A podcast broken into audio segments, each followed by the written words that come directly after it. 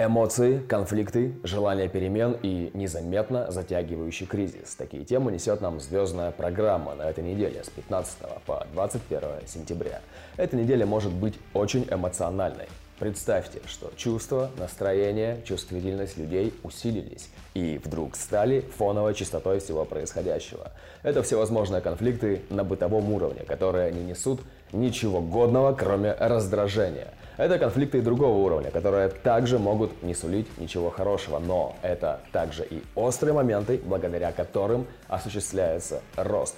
Ну вот простой пример. После хорошей ссоры и высказывания всего, что эмоционально давило, влюбленные перешли совершенно на другой уровень контакта, взаимодействия. Конечно, может быть и другая история, когда после ссоры один, а может быть и оба сразу побеждали что-то менять в своей жизни, получать новый опыт. Возможно, это будут курсы по вязанию трусов крючком, а может и какие-то мимолетные связи, кто знает. Принимая решения на эмоциях, мы будем незаметно для себя приближать кризис, который очень сильно ударит по нашим же эмоциям.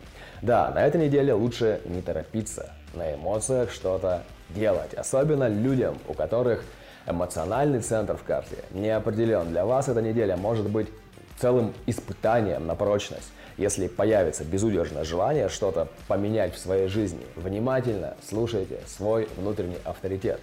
А надо ли нам это сейчас? Или это давят наши эмоции?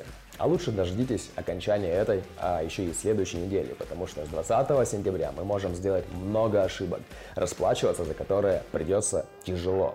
Это коснется и отношений между странами, к сожалению, но об этом я расскажу в следующем выпуске. А пока наслаждайтесь эмоциями, слушайте свой внутренний авторитет и будьте счастливы.